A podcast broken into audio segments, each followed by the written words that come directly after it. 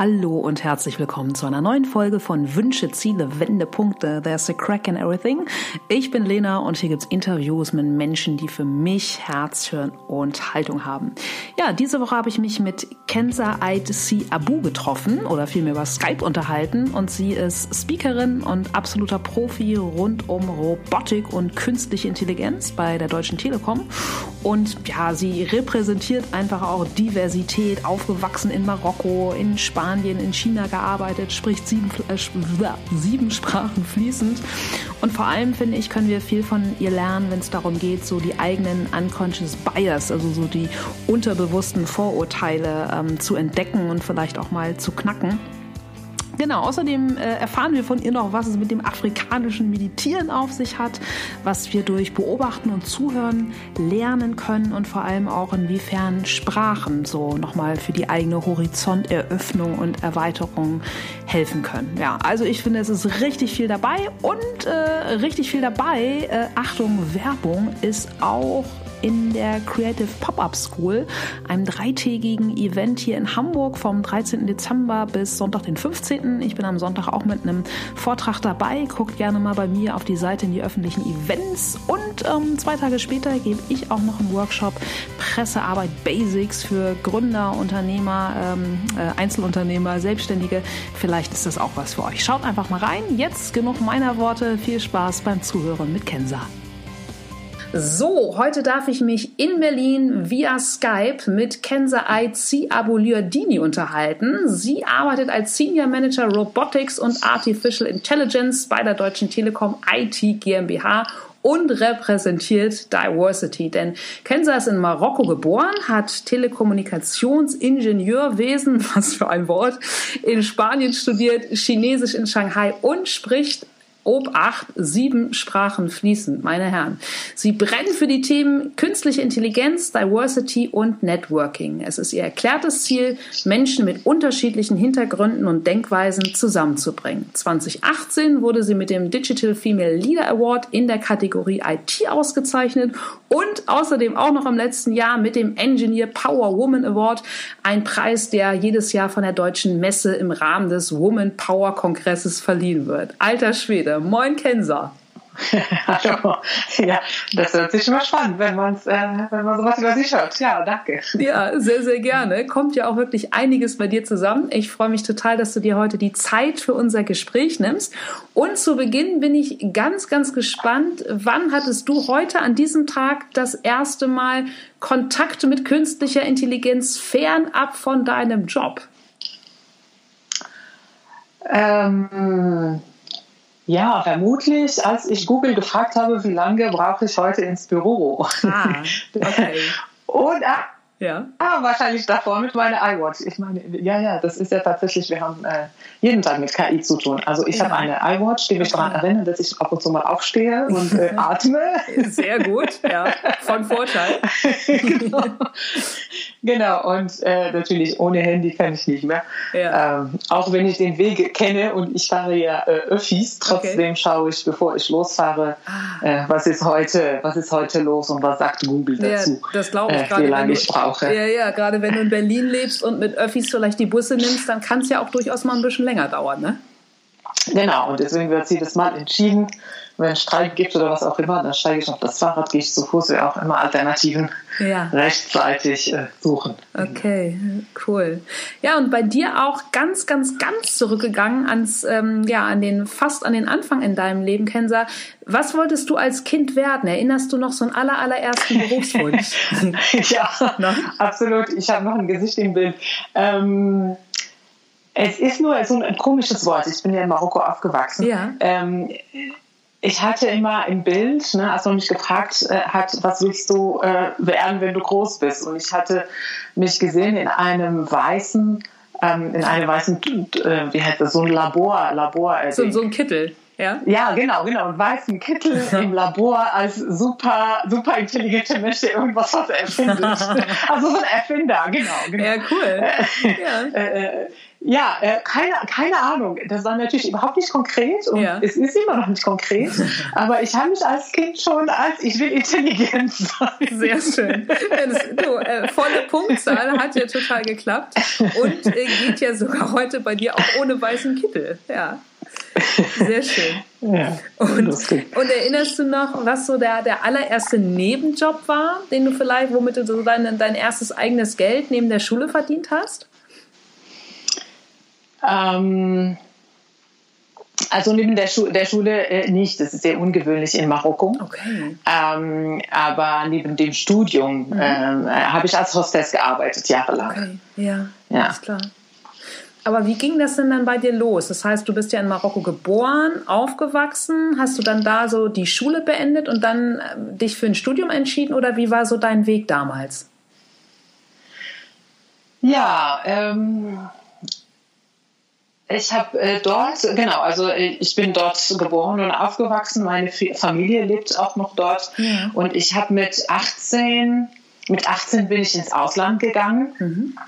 Das ist, sagen wir mal, in der, in der Mittelklasse. Ne? Also man muss sich, äh, man muss sich das ja auch leisten.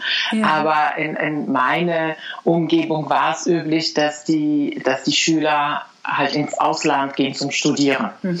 Und deswegen haben wir halt geguckt, wohin. Äh, ich wollte äh, in die USA gehen und hatte dann jahrelang Englisch studiert und auch meinen TOEFL-Test gemacht und alles äh, super, aber es hat sich natürlich herausgestellt, viel zu teuer. Ja. Konnten sich meine Eltern nicht leisten. Dann haben wir nach Alternativen gesucht und dann kam Frankreich. Das ist der das typische Ziel, sagen wir mal, für die Marokkaner, ne, mhm. wegen der Sprache einfach, ähm, war mir aber irgendwie so rassistisch, muss ich sagen. Und ja, ich hatte noch Horrorgeschichten von, von ähm, Studenten gehört, die da okay. waren. Und dann bin ich in Spanien gelandet, auch fast zufällig, weil ein Freund von meinem älteren Bruder zu Besuch war zu Hause und er hatte in Valencia studiert und er meinte, ach, das sei ganz nett und gar nicht teuer und die Spanier sind nett und das Wetter ist schön und so bin ich in Spanien gelandet. Also, okay. ja, war auch super. Also ich freue mich äh, sehr drauf ähm, dass ich äh, in Spanien äh, leben durfte und, und studieren durfte, ja. arbeiten. Auch immer, ich war da insgesamt acht Jahre. Wow. Und was war dein Impuls damals zu sagen, okay, ich mache Telekom, Telekommunikationsingenieurwesen? Ist jetzt ja auch nicht so, so, so ganz naheliegend. Ja, damals schon. Ja? Also ich habe äh, mein Abi 99 gemacht und da, da ging's los mit den Handys und ja. Mobil, äh, Mobilfunk etc. Also damals hat man schon viele mhm. äh, Telekom-Ingenieure gebraucht mhm. und ähm, ich mochte ja immer Mathematik, Physik, das heißt so ein Ingenieurwesen war für mich klar. Okay. Ähm, und ähm, na natürlich, na, wenn man hört, der Bedarf ist groß, dann habe ich mich dafür entschieden. Also ganz pragmatisch. Mhm wenn man das studiert, kriegt man halt einen sicheren Job und einen gut bezahlten Job und da war, ja, boah, dann mache ich das. Ja. Okay. Und nach den sieben Jahren Spanien, also hast du dann da auch angefangen schon äh, zu arbeiten oder wie, wie ging das dann weiter bei dir? Ja, also ich habe ich hab zuerst einen Bachelor gemacht mhm. in, in Valencia und dann äh, bin ich nach Barcelona gezogen, habe da gearbeitet, cool. äh, umgezogen. Ja. Habe da in eine kleine, kleine Ingenieurbude gearbeitet. Wir waren zu sechs, als ich angefangen habe und dann, als ich ging, waren wir über 20. Mhm. Ähm, ja, und hab, das war auch sehr eine, eine spannende Zeit, also von Hardware-Entwicklung bis zur Logistik, äh, Vertrieb, alles Mögliche gemacht. Das ist ja, äh, ne, der, äh, ja. der, der, Vorteil an, an so einer Kleinfirma, mhm. dass man irgendwie von allem äh, was mitbekommt. Und dann nach ein paar Jahren habe ich entschieden, hm, ich müsste doch mal was ähm, mich weiter ausbilden, ja. ähm, was anderes studieren und ähm, dann hatte ich mehrere Alternativen, ob ein MBA in Spanien, mhm. ähm, Master in Projektmanagement in Berlin war eine Alternative und ein Master in KI mhm. an der Uni in, in, in äh, Barcelona. Und ich habe mich für Berlin entschieden. ja. genau, obwohl ich eigentlich Feuer und Flamme war, für den KI-Master war. Ja. Aber gut, aus äh, anderen persönlichen Gründen bin ich nach Berlin gekommen okay. und das bereue ich natürlich auch nicht. Ja. Also ich finde es super hier. Genau, so kam halt mein Weg 2007 äh, nach Berlin. Mhm.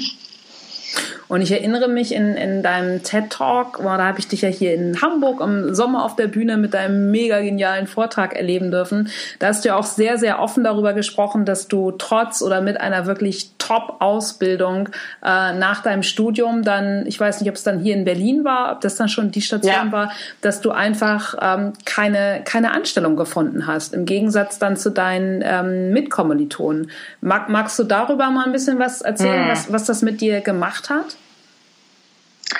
Ja, also das war ähm, genau der Punkt. Ich hatte ja in Spanien schon meinen mein Bachelor abgeschlossen, hatte ja. schon drei Jahre Berufserfahrung. Dann kam ich nach Berlin, habe hier noch einen Master gemacht wow. in äh, gut Wirtschaftsingenieurwesen mit Schwerpunkt Projektmanagement. Mhm. wie, wie soll die, die deutschen Studiengänge alle heißen? Sehr lange. Ja. Und ähm, dann war ich aber zu Mai 2009 fertig. Das okay. war natürlich mitten in der Finanzkrise. Mhm. Ähm, ganz klar, da haben kaum Unternehmen Leute eingestellt. Ja. Ähm, nichtsdestotrotz gab es Stellenausschreibungen und es gab HR-Repräsentanten auf alle Jobmessen und mhm. ich habe mich mit vielen von denen auch unterhalten und die sagen natürlich alle, perfektes Profil, das ist genau das, was man sucht. Ne? Jemand, der Ingenieurstudium hat, der aber auch was von der Wirtschaft versteht, äh, äh, der im Ausland ist, viele Sprachen spricht, Berufserfahrung hat.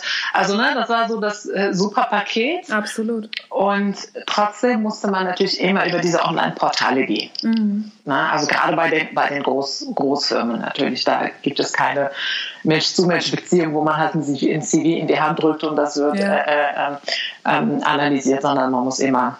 Äh, äh, über diese Portale gehen. Und da hatte ich leider null, null Glück. Also ich habe wirklich keine, keine einzige Einladung zum Bewerbungsgespräch bekommen. Heftig, ja.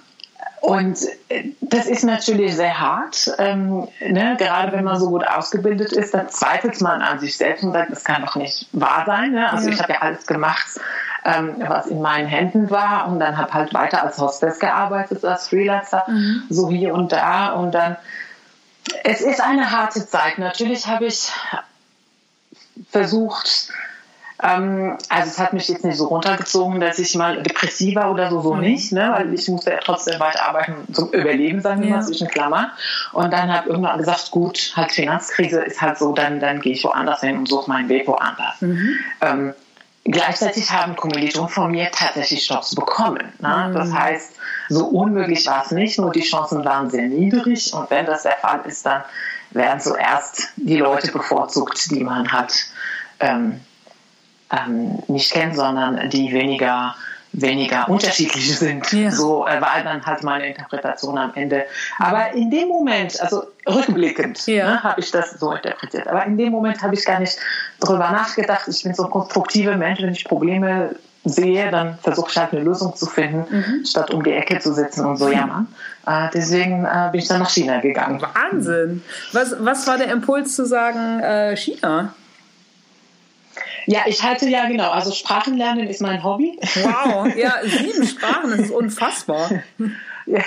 Ja, ja, und das hat natürlich ne, diese Weltreise äh, ja. Äh, hat das äh, bringt das mit sich als Vorteil. Mhm. Ich hatte schon in Spanien, als ich in Spanien war, ähm, hatte ich angefangen, Chinesisch zu lernen. Mhm. Und dann habe ich hier in, in Berlin weitergemacht. Ja.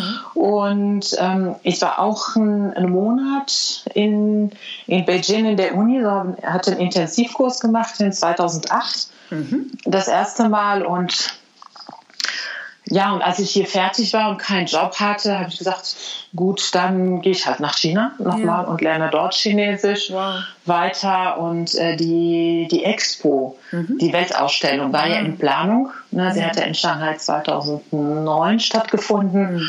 Und das wusste ich und ich dachte, okay, dann versuche ich halt dort einen Job zu finden. Und ähm, ja, so ist das passiert letztendlich. Dann war ich da, zuerst an der Uni und habe jeden Tag Chinesisch gelernt, äh, monatelang. Das war auch sehr interessant. Und äh, dann irgendwann hatte ich dann einen Job auf der Expo und habe dort äh, gearbeitet. Mhm. Würdest du sagen, dass das so mit einer deiner, deiner größten Wendepunkte war in deinem Leben? Einfach dann ähm, aus der Not eine Tugend zu machen und zu sagen, okay, offenbar Finanzkrise, ich kriege hier gerade trotz Top-Ausbildung keinen Fuß auf den Boden, aber ich bin ja auch ein Sprachenfreak und ich gehe jetzt einfach nochmal, ich tauche nochmal in eine komplett andere Kultur ein. Ja, also ja, das ist klar. Wie gesagt, statt hier sitzen und jammern, ja. hatte ich so mir was anderes. Ja, cool. Und, äh, ja, ja. Und was würdest du sagen, waren noch so echte Turning Points in, in auf deinem Weg? Ähm, also in China habe ich dann meinen Mann kennengelernt. Ach was, echt? Cool. ja. Genau. Das, äh, glaube ich, ist auf jeden Fall ein Turning Point. Ja. Äh, äh, Berliner. Ach nein. Interessanterweise. Wie genau. witzig. Und deswegen bin ich ja Wie nach cool. Berlin zurückgekommen. Hat, hat der, war der auch vorher in Berlin und hat, hat keinen Job gefunden und ist deshalb nach äh, China gegangen, oder? Nee, nee, nee, der hat ja einen typischen deutschen Namen und, ist der typische Ingenieur, den man sich wünscht. Okay. Also er hatte keine Probleme mit uns. ja. ähm, nee, er hatte äh, ähm, da seine, ähm, seine Diplomarbeit geschrieben und mhm. er hatte dann Praktikum gemacht und wir haben uns dort kennengelernt. Ach, cool. Und äh, genau, als die Expo fertig war und wir hatten uns überlegt, okay, was ist jetzt? Und dann haben wir doch entschieden, nach Deutschland zurückzukommen. Ja. Ähm, das war auf jeden Fall ja ein Wendepunkt. Und seitdem ist Deutschland für mich Heimat. Also, Sehr schön. Äh, ich bin nach China gegangen, um Heimat in Deutschland zu finden. Ja, cool. Und sage mal, als ich im Intro vorgelesen habe, du sprichst äh, sieben Sprachen fließend. Welche kommen da alle zusammen? Ja, also die, die, die, Sprachen beschreiben ein bisschen meinen Werdegang. Ne? Mhm. Also in Marokko geboren, aufgewachsen, äh, da kommt natürlich so Marokkanisch als die Landessprache. Ja. Äh, das schreibt man ja nicht, ne? Mhm. sondern spricht man nur. Arabisch und Französisch habe ich ebenso gelernt. Arabisch in der Schule, Französisch auch zu Hause. Mhm. Dann kam Englisch dazu, dann Spanisch. Ich mhm. habe ja in Spanien studiert. Danach in Barcelona habe ich Katalanisch gelernt und dann Deutsch und dann Mandarin. Genau. Wow. Chinesisch, ja. Ja. Und bei der Arbeit äh, sprecht ihr da ähm, ausschließlich Englisch oder ist das, ist das Deutsch? Oder, oder ein Cultural Mixture Kitchen? Ja, Deutsch und Englisch mehrheitlich. Okay, ja. ja. Was würdest du sagen, was hat, hat das Leben und Arbeiten in fremden Kulturen mit dir gemacht oder was hast du dadurch am meisten vielleicht über dich selbst gelernt? Ähm, Horizonteröffnung, mhm. sagen wir mal. Also ähm, wenn man in seine Umgebung bleibt, dann denkt man, die Wahrheit ist die, die man kennt. Mhm. Und je mehr Kulturen man kennenlernt, desto mehrere Wahrheiten dazukommen, bis man irgendwann mal feststellt, oh Scheiße, das, was ich als Kind kennengelernt habe, ist nicht die Wahrheit. Yeah. Es ist nur eine subjektive Wahrheit. Ne? Es ist yeah. nur ein Teil der Wahrheit und es gibt viele andere Wahrheiten. Mhm. Und das macht ähm, die Toleranzgrenze natürlich sehr, sehr groß. Und ähm, dieses Zugeständnis, dass man ein bisschen ignorant ist, ja. auch, auch hören. Also irgendwie, je mehr man weiß, desto mehr stellt man fest, dass man wenig weiß. Absolut. Ja. Ähm, ne? Und ähm, das, das finde ich, das, das war sehr gut. Das heißt, ich bin jetzt immer offen, versuche viel zuzuhören und zu, zu beobachten, ne? Mhm. wie die Leute miteinander umgehen, wie sie miteinander sprechen. Ähm, deswegen finde ich es auch toll an Sprachen lernen, weil man dadurch die Kultur mhm. wirklich versteht, also tiefgründlich. Mhm. Der Sprachensatz oder der Sprachenaufbau, der, der Satzaufbau, entschuldige, ja. ähm, sagt ja ganz viel über die Kultur und wie die Menschen denken, wie die Menschen ticken. Mhm. Und das finde ich sehr spannend.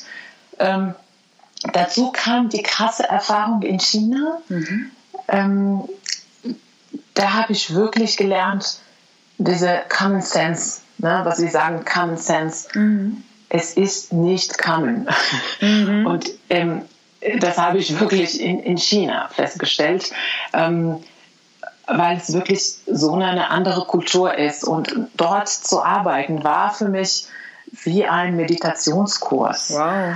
Ähm, dass, man, egal was passiert, trotzdem entspannt bleibt und tief atmet Wahnsinn. und überlegt, warum ist das jetzt passiert? Ja. Was habe ich falsch kommuniziert? Oder wie entsteht dieses riesen Missverständnis, ne, was, was zum Chaos, äh, äh, äh, Chaos gebracht hat? Ja. Und obwohl ich die Sprache konnte. Das war halt wirklich ich hatte mich auch vorbereitet, habe viele interkulturelle Kurse äh, zu ja. China gemacht. Ich hatte auch Chinesisch gelernt vorher. Ja. Natürlich war ich noch nicht fließend, bis ich nicht da war. Aber auf jeden Fall ne, war ich, okay, ich bin ausgerüstet, mhm. ich werde es mhm. schaffen. Und dann hatte ich mich halt mit Expatriates unterhalten, die dort waren. Man, das ist, da wird man hier wahnsinnig. Es ist so krass, was für ein großer kultureller Unterschied es ist. Man kommt mit den Leuten gar nicht klar. Ja. Und ich habe immer gedacht, na ja, sie reden ja Englisch mit denen. Ich, ich, ne, ich kann ja Chinesisch, rede Chinesisch mit meinen Mitarbeitern. Mhm. Das wird besser. Natürlich ist es besser, wenn man die Sprache kann. Ja. Aber trotzdem äh, hatte ich das unterschätzt. Mhm. Also diese tief, tiefen Werte, die wir haben und Mindset und wie unser Gehirn funktioniert, mhm. das ist wirklich anders. Und bis man das verstanden hat, ähm, wie gesagt, braucht man viel, viel Entspannung. Ja. Deswegen der Meditationskurs. Wahnsinn. Also kannst du für dich sagen, dass, dass die Zeit für dich ähm, in der Rückschau bis jetzt am prägendsten war, weil es einfach der größte, ähm, ja, weil es der größte Kulturwandel für dich war, innerseelisch und auch, auch formal? Ähm, ja, ja, das, das andere war aber schon Spanien. Okay ich glaube auch, es hat dann, es hat eine andere Komponente. Ich meine, die Kultur mhm. zwischen Marokko und Spanien ist nicht sehr groß. Der okay. kulturelle Unterschied, natürlich ist es da, aber trotzdem, ne? wir sind ja mhm. Nachbarn mhm. und äh, äh, teilweise waren wir auch ein Land irgendwann mal in der Vergangenheit, mhm. ähm, aber eine Kultur. Nichtsdestotrotz war das für mich die Freiheit. Okay. Ich, war, ich bin ja mit 18 nach Spanien gegangen vom mhm. Elternhaus in eine WG mit Spaniern, so halt frei, konnte ja. meine Zeit gestalten, ähm, musste selber für mich sorgen, mhm. einkaufen, kochen. Also ne, diese mhm. Verantwortung plötzlich zu 100 Prozent ja. ähm, in, in, die Hand zu, zu bekommen, das war natürlich ein großer, ein großer Schritt. Mhm. Ne, und da ist diese Wandlung vom Kind zum Erwachsenen natürlich sehr, sehr schnell passiert. Ähm, ja, und das ist ja auch die Zeit, wo das Intellekt sich entwickelt. Ja. Ähm, deswegen sage ich, ich bin inzwischen länger im Ausland, als ich in Marokko ja. äh, war. Und ähm, aber nicht nur die Anzahl an Jahren ist wichtig, sondern auch wirklich das Gehirn mhm. äh, oder das Intellekt hat sich in den letzten 20 Jahren wahnsinnig viel entwickelt, ne, mit dem Studium, mit den ersten Erfahrungen, mit ja. den Lebenserfahrungen. Ja. Und das hat sich bei mir komplett im Ausland entwickelt. Mhm. Ähm, deswegen ist es für mich immer noch schwierig äh, in Marokko. Also mhm. ich konnte jetzt nicht mehr in Marokko leben, ehrlich gesagt. Ja. Ähm, ich gehe gerne zu Besuch, besuche meine Familie und das Land und esse das leckere Essen, aber mhm. dann muss ich schnell wieder abhauen. ähm, ja. ja. Aber genau, zurück zu deiner Frage. Ich glaube, der, diese Wechsel nach Spanien mhm. hat eine große Rolle gespielt und dann, und dann schien auf jeden Fall. Ja. ja. Und was würdest du sagen, was ist so der marokkanische Spirit, den, den du mit ins Leben, vielleicht auch in den Berliner Büroalltag mit reinbringst? Ähm, ja, ja, die, ähm, die Entspannung, wenn kein Plan A gibt. okay, sehr schön. Also, das ist etwas, äh, was ich von Marokko, aber natürlich auch von Spanien habe. Ja. Äh, die Leute sind sehr offen und flexibel. Mhm. Es wird nicht viel geplant, es wird gemacht. Ja. Und, und äh, dadurch, dass es sowieso keinen Plan A gibt, ähm, es läuft natürlich alles schief, aber es gehört dazu. Ne? Dann, ja, ja. dann handelt man entsprechend. Herrlich. Äh, hier muss man ja alles gut planen. Und Absolut. erst wenn Plan A steht, kann man sich über Plan B unterhalten. Mhm. Und äh, wenn irgendwas in Plan A schief läuft, sind alle außer Kontrolle. Ne? Also sind alle gestresst und genervt und wissen nicht wohin. Ja. Und ich bin äh, diejenige, die in dem Moment die total entspannt ist, weil sie dem einfach gewöhnt ist. Ja. Und das ist im Büro so, äh, zu Hause genauso. Wie gesagt, ich habe ich hab einen deutschen Mann, ist, ja. äh, ist Ingenieur und er plant natürlich auch immer Plan A. und das möchte er auch gerne am Wochenende machen, mhm. während ich eigentlich gar nichts planen will, damit ich entspannen kann. Ja. Ähm, ja, aber die Ergänzung ist gut. Okay, ja, herrlich. Schöne Kombi. Sage mal, jemand, der jetzt wirklich ganz, ganz wenig Ahnung von, von künstlicher Intelligenz hat, obwohl er oder sie bestimmt dann schon ähm, ab frühen Morgen damit im, im alltäglichen Leben konfrontiert ist. Wie kannst du jemandem beschreiben von außen, was du tust? Ja, also ähm, konkret, äh, konkret tue ich ähm, mit Menschen sprechen. Sehr gut, ja. gut, ich meine heutzutage sowieso alle. Ja. Äh, aber ich rede tatsächlich jetzt immer weniger mit den Maschinen, sondern immer mehr mit den, äh, äh mit den Menschen. Also ja. ich programmiere selbst äh, nicht mehr, mhm. äh, sondern leite Projekte und akquiriere Projekte. Und ähm, in, der, äh, in der IT, in der internen IT, versuchen wir natürlich, unsere Prozesse, Infrastruktur zu optimieren. Mhm. Und ähm, wir helfen auch den Businessbereichen, den Fachbereichen dabei, ihre Prozesse zu digitalisieren oder überhaupt ihre, ihre äh, Pains mhm. ähm, zu lösen, also Herausforderungen, die, mhm. sie, die sie haben. Und mein Team kümmert sich ausschließlich um Robotics, ähm, Prozessautomatisierung mhm. und KI. Ja. Wir sind ca. 100 Leute in fünf Ländern verteilt, also ein internationales virtuelles Team. Mhm. Und wir bauen das für den Konzern.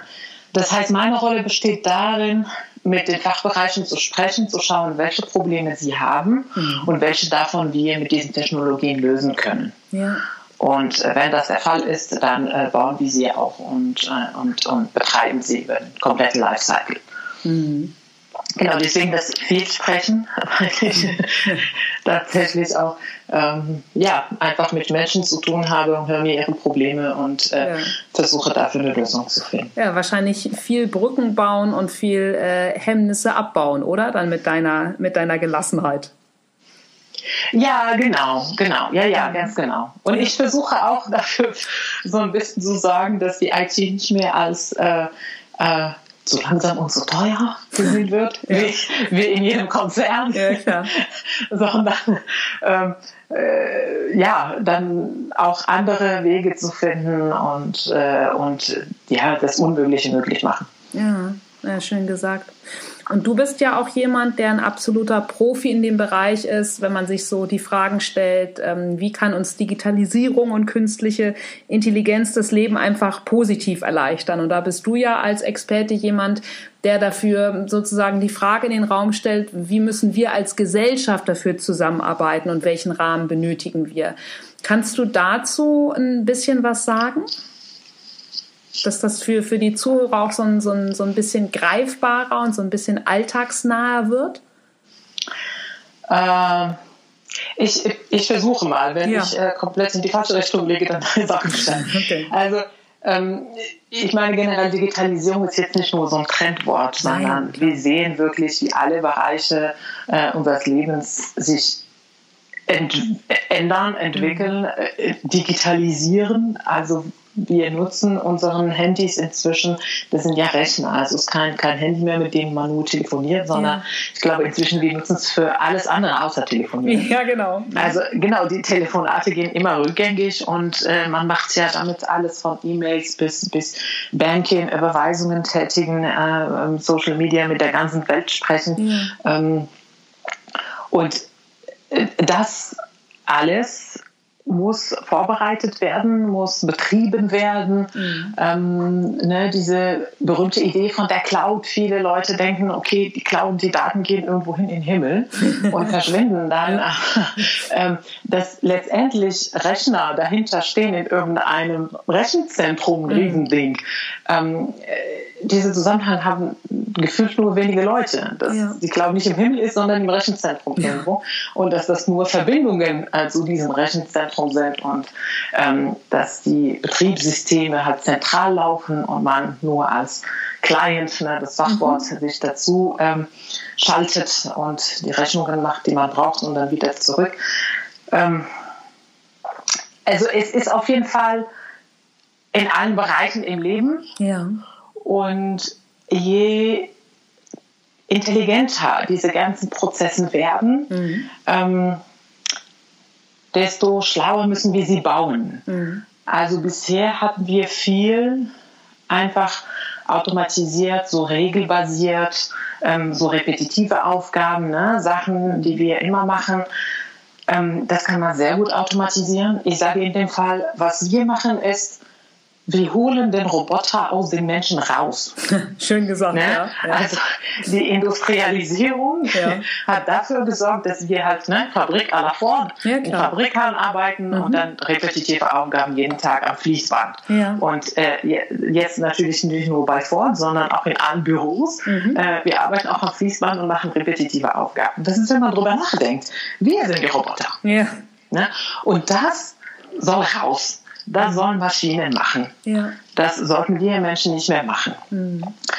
Ähm, was passiert mit der Freizeit, die uns bleibt? Das ist natürlich die große Frage. Ne? Mhm. Weil erstmal kommen die Ängste, ja, wenn die Maschinen das machen, dann habe ich gar keinen Job mehr. Ja, ähm, äh, nein, so ist es nicht. Jeder Mensch hat seine Daseinsberechtigung, jeder Mensch hat irgendwas, was er sehr gut kann. Mhm. Und die meisten Menschen wissen es gar nicht. Ja. Die meisten Menschen müssen es auch unterdrücken, weil sie halt für das Überleben. Die Roboter Aufgaben übernehmen mussten. Ähm, wir werden jetzt natürlich nicht alle plötzlich Künstler und mhm. werden jetzt nicht alle plötzlich singen und, und äh, äh, Bücher schreiben. Ja. Ähm, aber ich glaube, je mehr, je mehr wiederkehrende Aufgaben wir Maschinen übergeben, desto mehr können wir uns für wichtigere Sachen konzentrieren, die Menschen eher zugutekommen, dass wir, dass wir auch mehr Zeit füreinander haben und dass wir hoffentlich auch direkt miteinander sprechen und nicht über das Handy. Ja, mhm. ähm, ja, und was ich da genau, mein Plädoyer gerade äh, im Zusammenhang mit der KI-Entwicklung. Ja. Ähm, Im Allgemeinen wollen wir den Maschinen beibringen, wie unsere Welt funktioniert. Mhm.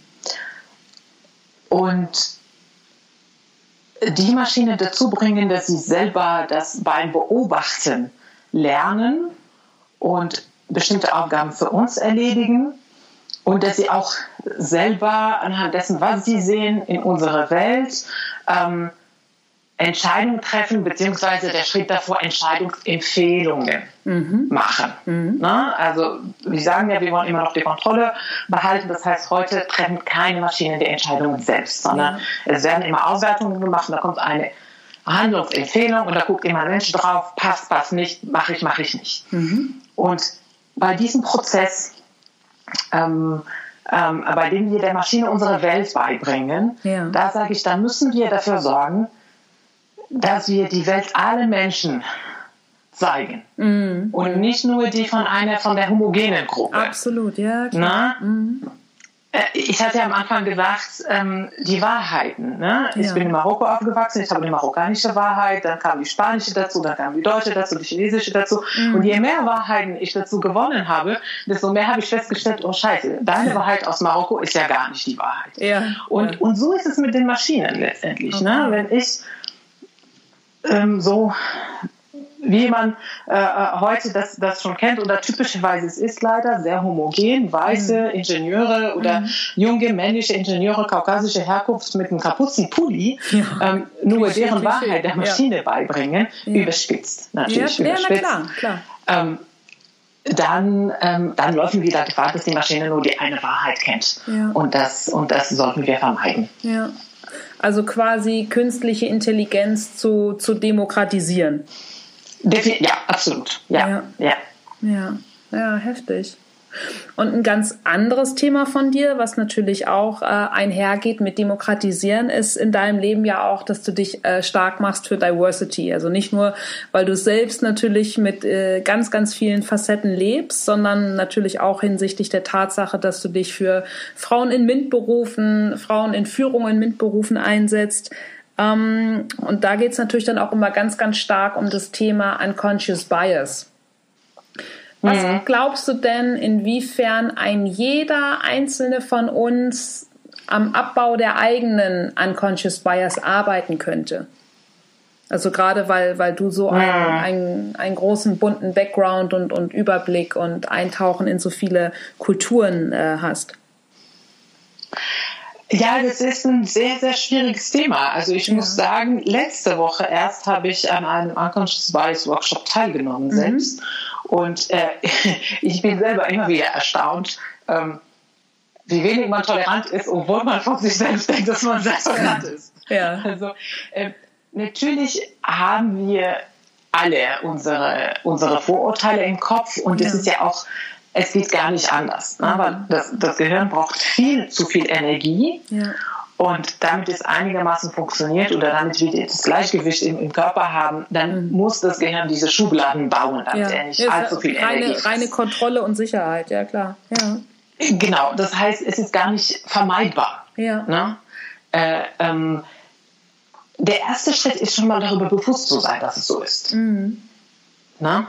Wenn ich natürlich der Überzeugung bin, es gibt nur meine eigene Wahrheit und alle anderen sind doof ja. äh, und äh, ich bin da beratungsresistent, äh, dann, dann führt das nur zu Konflikten. Mhm. Wenn ich schon mal weiß, es gibt auch andere Menschen, die andere Gründe haben, warum sie so handeln, wie sie handeln, ja. ähm, dann ist das der erste Schritt zu äh, ja, zu, zu jetzt nicht Kollaboration, also zum Verständnis, ne? Mhm. dass man zumindest mal bereit ist zu hören, warum der andere das so tut oder dass man fragt, ja. ähm, etc. Also das, das dauert, das ist, das ist gar nicht einfach, diese unconscious bias zu bekämpfen mhm. und ähm, deswegen sage ich da, okay, wenn wir dafür sorgen, dass es gemischte Teams gibt. Ja, cool. Ja, ja. Dann kommen diese Vorurteile ähm, auf, de, auf den Tisch mhm. und dann diskutieren die Leute darüber. Mhm. Ne? Also wenn ich ein Entwicklungsteam habe und äh, wir wollen äh, ähm, wir bauen ein Chatbot, also das Beispiel hatte ich tatsächlich, okay. äh, dass wir ein Chatbot gebaut haben und äh, ähm, meine Kollegen haben einfach so einen Avatar ähm, genutzt, typisch, wird man überall sehen, mhm. halt eine, eine, ein Foto von einer jungen Dame, die mit einem Telefonhörer sitzt. Mhm. Ne? Also typische Assistentin, sagen ja. wir mal. Und dann baut man ein Chatbot und dann nutzt man so einen Avatar. Mhm. Und meine, ich war total irritiert, als ich es gesehen habe, dachte, warum muss jetzt eine Frau sein? Ja. Und warum muss es jetzt eine junge, hübsch ja. äh, gut aussehende Frau sein? Ja. Das ist ein Roboter, dann macht man einen Roboter draus. Mhm. klar, ist ein Avatar. Und diese Reaktion ist nur passiert, weil ich selber eine Frau bin ja. und selber keine Lust mehr habe, mhm. dass ich in die Schublade Assistentin gesetzt werde. Mhm. Ähm, für meinen Kollegen war das, also sie waren auch überrascht über meine Reaktion, ne? so ja. ein bisschen äh, calm down. Okay. Warum regst du dich überhaupt auf? Mhm. Äh, da bin ich aufgeregt, aber trotzdem, sie waren überrascht und sie denken, ach, das ist doch gar nicht wichtig. Mhm. Ich sage, ja, es ist für euch nicht wichtig, mhm. aber für mich ist es wichtig, weil es damit einen Rattenschwanz hängt an Vorurteilen, ähm, ähm, die ich gerade gegen kämpfe. Ja. Und ich möchte das nicht mehr. Und das ist halt der Punkt. Es ist schwierig, jemand zur Reflexion zu bringen, der eigentlich gar keine Notwendigkeit dazu sieht. Mhm. Und wenn du aber jemand anders hast im Team, ähm, ähm, von dem so eine Reaktion kommt, dann führt es dazu, dass das ganze Team darüber reflektiert und ja. sagt, ja, okay, wir hatten nicht darüber nachgedacht, aber stimmt, du hast recht und eigentlich ist es wurscht, welches Avatar da steht, dann ändern wir halt das Foto. Ja. Ähm, ja, dasselbe mit Gesichtserkennung, die bei äh, äh, dunkelhäutigen Menschen nicht funktioniert. Ne? Auch das Beispiel vom, vom TED Talk. Ja, das hatte auch die Joy einfach, also fast zufällig ja. ähm, ähm, entdeckst, dass Magst das du das ganz kurz für die, für die, ja. Zuhörer erzählen? die vielleicht deinen TED Talk noch nicht kennen. Ich packe ihn aber natürlich in die Show Notes, ja. Ah, okay, danke. ähm, ja, also das hatte, genau, John äh, Wulamuini, der Name ist ein bisschen schwierig auszusprechen, ist eine Studentin im MIT Lab. Sie hatte das schon vor ein paar Jahren äh, festgestellt, dass die Kameras ihr Gesicht gar nicht erkannt haben. Mhm. Und sie musste ja ähm, äh, so eine Software entwickeln, die ne, dank Gesichtserkennung mit dem Gesicht halt interagiert. Ja. So eine App, sagen mhm. wir mal. Und beim Test, äh, ne, wenn die Kamera ihr Gesicht nicht erkennt, konnte sie natürlich ihre, ihre Stücksoftware gar nicht testen. Mhm. Und ihre Kollegen wurden immer erkannt, aber sie nicht. Und sie musste sich so eine, eine weiße Maske auf dem Gesicht setzen, damit die Kamera überhaupt das Gesicht detektieren konnte. Ja, da ist ein ja. Gesicht von einem Menschen. Krass. Und dann hat sie angefangen, die Gesichtserkennungssysteme von mehreren Herstellern zu vergleichen mhm. und hat dabei festgestellt, ähm, bei weißen Männern ist die Accuracy, also die, die ähm, Tre Trefferquote, sagen ja. wir mal, oder die, die Genauigkeit äh, des Ergebnisses bei ähm, über 95 Prozent liegt, mhm. aber bei schwarzen Frauen gerade mal bei 65 Prozent. Unglaublich, ja. Und das ist natürlich, äh, ne, es ist ja nicht mit Absicht gemacht, mhm. ähm, sondern diese Systeme wurden auch von homogenen Teams entwickelt und ja. getestet und die Datenbanken, die man für solche Sachen nutzt, mhm. Sind meistens mit Fotos von weißen Männern bestückt. Ja. Das heißt, das System, ne, hier reden wir über, nochmal über die Wahrheit, mhm. das System kennt nur die Wahrheit von weißen Männern und deswegen hat es gelernt, weiße Männer zu erkennen. Ja. Aber dass die Welt viel diverser ist als nur weißen Männer. In der Tat. Das ist eigentlich heutzutage klar. Ja. Aber trotzdem äh, stellen wir in der Tech-Industrie immer noch fest, das ist den Maschinen nicht klar und das ist, weil wir nicht dafür gesorgt haben, dass die Maschinen diese Wahrheit auch sehen. Ja. Ähm, und was die Joy jetzt macht, ähm, sie hat eine Plattform gegründet, wo man selbst ein Selfie von sich machen kann mhm. und hochladen kann. Und das landet in diese, in dieser Training-Plattform, cool. in diesen Bilder, ja. ähm, Datenbanken, die halt ähm, Entwickler auf der ganzen Welt zapfen, mhm. um Gesichtserkennungssysteme zu trainieren. Ja. Ähm, das war dann halt ihr, ihr Beitrag dazu. Und wie gesagt, auch hier hat sie es nur festgestellt, weil sie selbst davon betroffen war. Ja, ja, klar.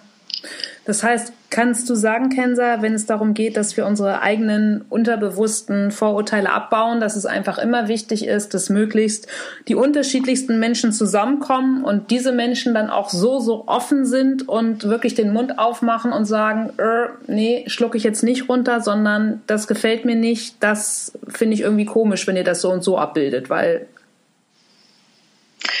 ja, es muss jemand die, die, äh, die Stimme heben. Ja, ja. Ja. Und die anderen, wie gesagt, sie kommen nicht dazu, nicht aus Faulheit, nicht mhm. aus, aus Böswilligkeit, sondern weil sie es einfach nicht kennen. Ja, oder weil wir halt einfach nur unsere eigene vermeintliche Wahrheit kennen. Ja, ja, ja, ja genau. Das, das genau. ist es ja letztlich, ja. Ja, mega Respekt, dass du jemand bist, äh, der da eben auch federführend sich ähm, dafür einsetzt, dass ja, dass es eben demokratisiert wird und dass da einfach viele, viele Wahrheiten und viele bunte Wahrheiten vor allem zusammenkommen. Ne? Mhm. Was, also, ja, ja ich, ich arbeite noch dran. das ist nur der Anfang. Es ja, kommt noch einiges. Ja, klar, aber du bist ja auch schon eine ganz schön weite Reise, um mal in dem Jargon zu bleiben. Äh, hast du ja auch schon auf dich genommen und bist da ja einfach auch mega erfolgreich. Und das ist natürlich äh, etwas ganz, ganz, ganz Wertvolles. Was würdest du denn sagen, so fernab solcher Buzzwords wie Purpose und so, was bedeutet für dich ganz persönlich Erfolg, Kenser? Äh, ja, ja, sehr gute Frage. Ähm, also Erfolg bedeutet für mich auf gar keinen Fall Geld. Ja, ja. ähm, äh, weil das ist, glaube ich, in unseren Gesellschaften heute, Erfolg ist gleich Geld. Ne? Derjenige, der es zum CEO geschafft hat und viel Geld verdient hat, ist erfolgreich. Ja. Äh, für mich ist es nicht der Fall. Ich möchte äh, mich jeden Morgen im, im, im Spiegel gucken mhm. und sagen, ich bin immer noch stolz auf dich. Ähm, also ja, mit mit den Menschen, bei den Menschen bleiben, ähm, keine schlecht, ja, schlechte Gewissen haben. Also jetzt nichts machen, äh, was mich nachts nicht zum Schlafen äh, äh, äh, bringt ähm, und was Sinnvolles machen mit, mit meinem Job und dann Zeit für meine Familie haben und, mhm. und für meine Freunde. Ähm, äh, also nichts Konkretes, ehrlich ja. gesagt. Nur so ähm, äh, Gelassenheit, mhm. ja, Mental okay. Peace. Ja. Das ist, das ist für mich Erfolg. Okay. Schön. Natürlich, wenn man, wenn man genug Geld hat zum Überleben, dann ist das einfacher. Ne? Ja, na klar. Das ist ja, ähm, das die Bedürfnispyramide. Ja, ne? ganz, ganz, genau. genau. Ganz Wenn genau. man unten ist und nur am Überleben ist, dann kann man sich nicht über Selbstverwirklichung unterhalten. Ja. Äh, wenn man ja schon eine Sicherheit hat, einen guten Job und man kann äh, seine Miete zahlen und, und sein ja. Essen und seine Urlaube, äh, dann kommen natürlich andere Bedürfnisse ins. Spiel. Aber ähm, Genau, genau, nachts schlafen zu können. Äh, ohne, ohne Gewissen ja. ist ein Riesenerfolg. Absolut. Was würdest du denn sagen, was sind so deine Fixsterne im Leben, die dich leiten? Ist es dann wirklich so, so der ganz große Stern wie die, die Diversität oder was, was würdest du sagen, was ist es, was dich leitet? Oh, weiß ich gar nicht. Mhm. Ähm. Oder die Wahrheiten, die dich leiten. Das vielleicht? Ähm. Ich habe ich hab mir nie Gedanken darüber gemacht. Mhm. Ähm, keine Ahnung. Ehrlich gesagt, die, die Energie ist da und, ja. und es wird so lange gemacht, wie die Energie alle ist. ähm, ja, dann ist es vielleicht ja, einfach die, die Energie, nicht, die, weiß dich, gar nicht, die ja. dich leitet. Ja, es, ist, es muss ja auch nicht per se ähm, so einen, einen Fixstern geben. Wenn du einfach so extrem im Flow bist, dann äh, braucht es vielleicht ja manchmal auch gar nicht irgendeinen selbst aufgehängten Wert äh, oder Stern, der dich, der dich führt. Mhm. Hm. Was glaubst du, wofür bist du am meisten dankbar in deinem Leben? Ähm, ja, für die Möglichkeiten, die ich hatte jetzt mhm. in meinem Umfeld, dass ich in, in Marokko ähm, in meine Familie geboren äh, wurde ja. und äh, studieren äh, äh, konnte. Mhm. Ähm, ich glaube, dieser Anfang ist das, was man am wenigsten beeinflussen kann. Ja. Ne, in welchem Umfeld man, man zur Welt kommt. Mhm. Und ähm, danach ist es schon wieder in meiner Hand alles. Ja. Und äh, deswegen vielleicht trotzdem dankbar an, an, an mir selbst, dass ich an mich selbst glaube ja. und alles äh, in die Hand nehme. Aber natürlich auch das Umfeld, wo ich äh, zur Welt gekommen bin. Ähm, dafür bin ich äh, klar dankbar mhm. und äh, für, äh, für meine Mutter und ihre tapfere Erziehung. Wow, ja, cool bei dem, was du schon alles ausprobiert, erlebt, gelebt hast, die vielen Sprachen, die unterschiedlichen ähm, äh, Auslandsaufenthalte, gibt es etwas, wo du sagst, so hey, ganz egal von Zeit, von Geld, von Talent, das würde ich unbedingt gerne noch mal ausprobieren?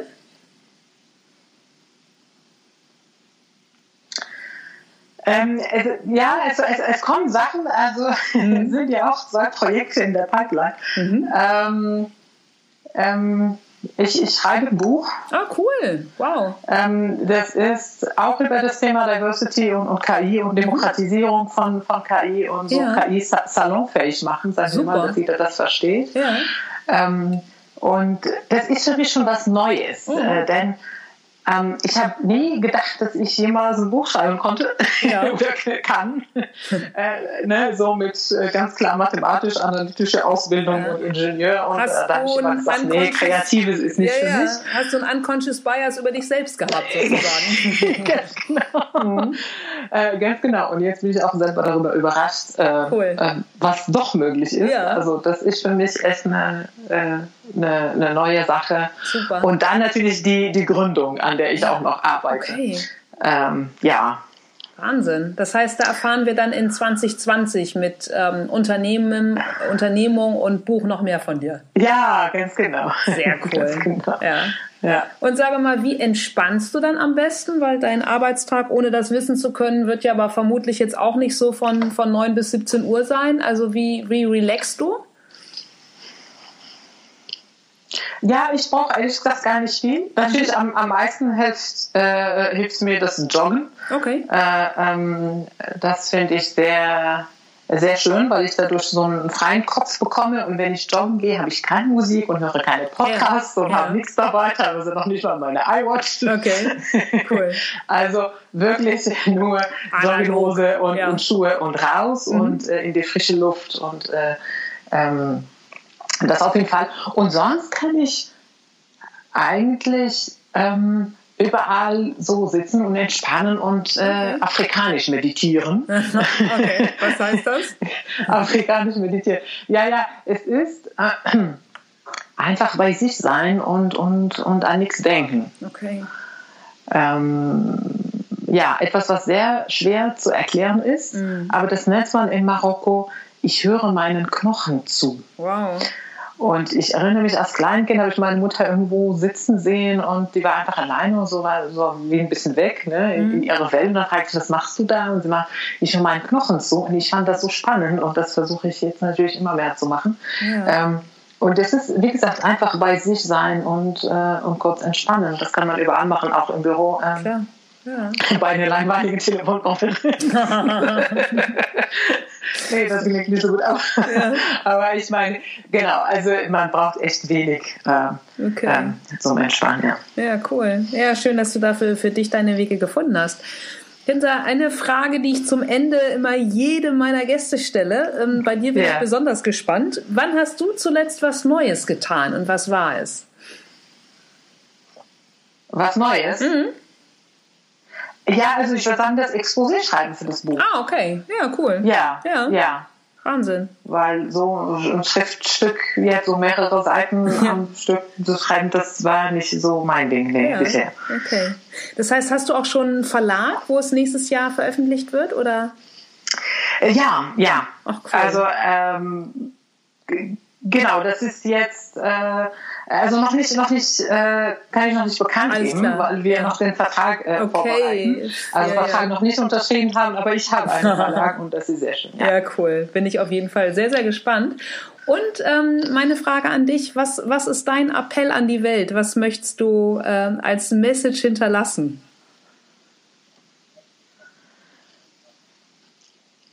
Ja, also das, ähm, dass jeder Mensch was Besonderes kann mhm. und dass jeder Mensch an sich glauben soll und äh, äh, das in die Hand nehmen soll und einfach tun soll. Ich glaube, wir brauchen alle diese Fähigkeiten, um eine bessere Welt ähm, zu bauen. Ja. Und ich hoffe, ich hoffe mir, dass, dass es uns gelingt, aus der Vergangenheit zu lernen, was alles schief läuft Absolut. und das besser zu machen. Ja. Ja, voll gut. Ja, und zum Glück bist du ja in Sachen Diversity da auch äh, ein Vorreiter, der uns allen hilft, ähm, zu schnallen, dass es einfach viele, viele Wahrheiten auf einer äh, bunten Welt gibt. Ne? Genau. Ja. Ja, ich bedanke mich bei dir total für deine Zeit, für deine Offenheit, Kansas. War mir eine Freude, äh, in deinen Weg hineinhorchen zu dürfen. Und äh, als letzte Frage, du hast uns deine, deine Erfahrungen geschenkt. Was können denn Zuhörer vielleicht für dich tun? Also außer dass ich den, den Link zu deinem Twitter, LinkedIn, ähm, zu, ja. deinem, zu, deinem, TED Talk auf YouTube natürlich in die Show Notes packe. Mhm. Gibt es sonst noch was? Also für mich konkret nicht. Ich würde mir wünschen natürlich, wenn alle Leute, die gerade mit KI und, und mit der Tech-Branche nicht viel zu tun haben, dass sie trotzdem ähm, versuchen, sich zu engagieren und sei es die, die Techies zu challengen, ne? solche Reflexionsfragen. Warum ist die App so oder so? Okay. Ne? Mhm. Ähm, so ein bisschen mal äh, die Techies zu konfrontieren, ja. um sie zur Reflexion zu zwingen. Okay. genau, das wäre, das wäre schön. Sehr schön. Also so ähm, wie, ähm, wie die äh, Dame damals, die dann einfach herausgefunden hat, so hey, die Gesichtserkennungssoftware erkennt keine, ähm, kennt keine dunklen Gesichter und dann einfach den Mund aufmacht. Genau, genau, okay. ja. Ja, cool. Ja, guter, sehr, sehr guter Impuls und Appell an uns alle. Insofern, ich danke dir nochmals. Ich wünsche dir noch eine ganz schöne Woche nach Berlin. Und äh, ja, alle Leute, die ihn noch nicht kennen, mögen sich auf jeden Fall deinen tollen TED Talk auf YouTube angucken. danke. Ja, alles klar. Danke alles Liebe, Kenza. Bis bald. Ja, Ciao. danke. Tschüss. Tschüss. So, das war das Gespräch mit Kensa. Den Link zu ihrer Homepage, Twitter und natürlich ihrem, ähm, nicht ihrem, äh, dem YouTube-Kanal, wo ihr TEDx Talk drauf ist, findet ihr natürlich in der Folgenbeschreibung. Ich sage Dankeschön für eure Zeit, fürs Zuhören. Freue mich, wenn ihr noch Zeit und Lust habt, auf iTunes kurz meinen Podcast zu bewerten und zu abonnieren. Und ähm, ja, ich freue mich auf euch beim nächsten Mal. Bis dann. Tschüss.